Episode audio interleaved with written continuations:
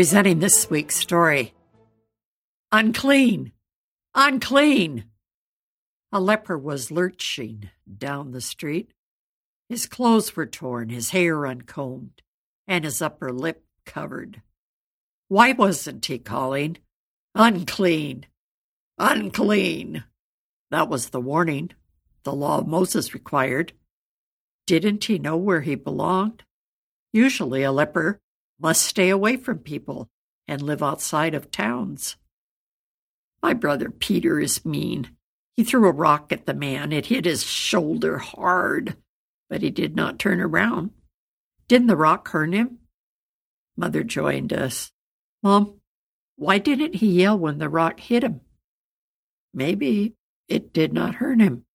How could that be? Lepers often do not feel pain, their nerves are damaged.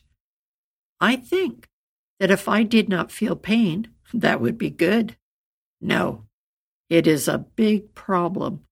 If a leper touches a hot iron, he does not feel the heat. He gets burned. Why is the man on our road? Maybe he heard that Jesus is visiting our town. Many sick people hope that Jesus will heal them. I would like to hear him speak. I did once before. Even though he is not a priest, his authority and understanding of the Holy Scriptures make me want to hear him. Mom, let's follow the leper. We won't go close to him. Sons, leprosy can be contagious.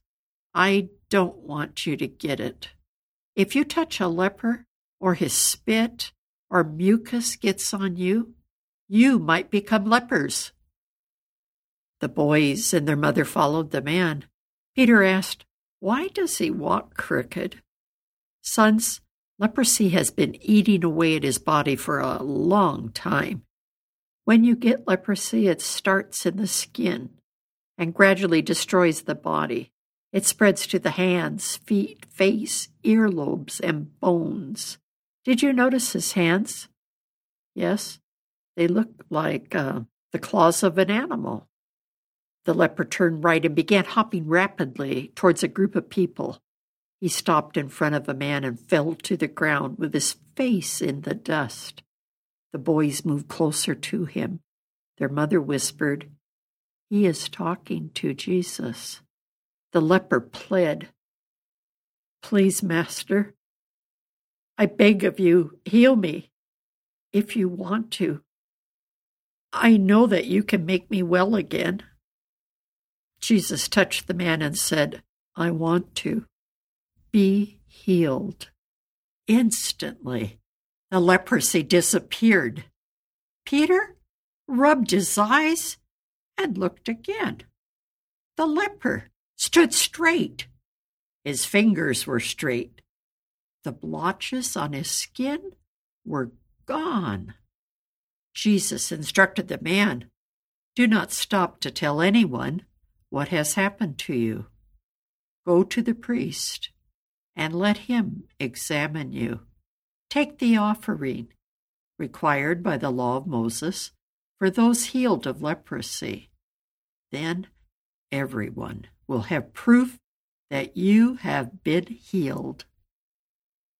Reports of the power of Jesus spread far, and large crowds of people came to hear him preach and to be healed. Often he left the crowds and went into the wilderness to pray.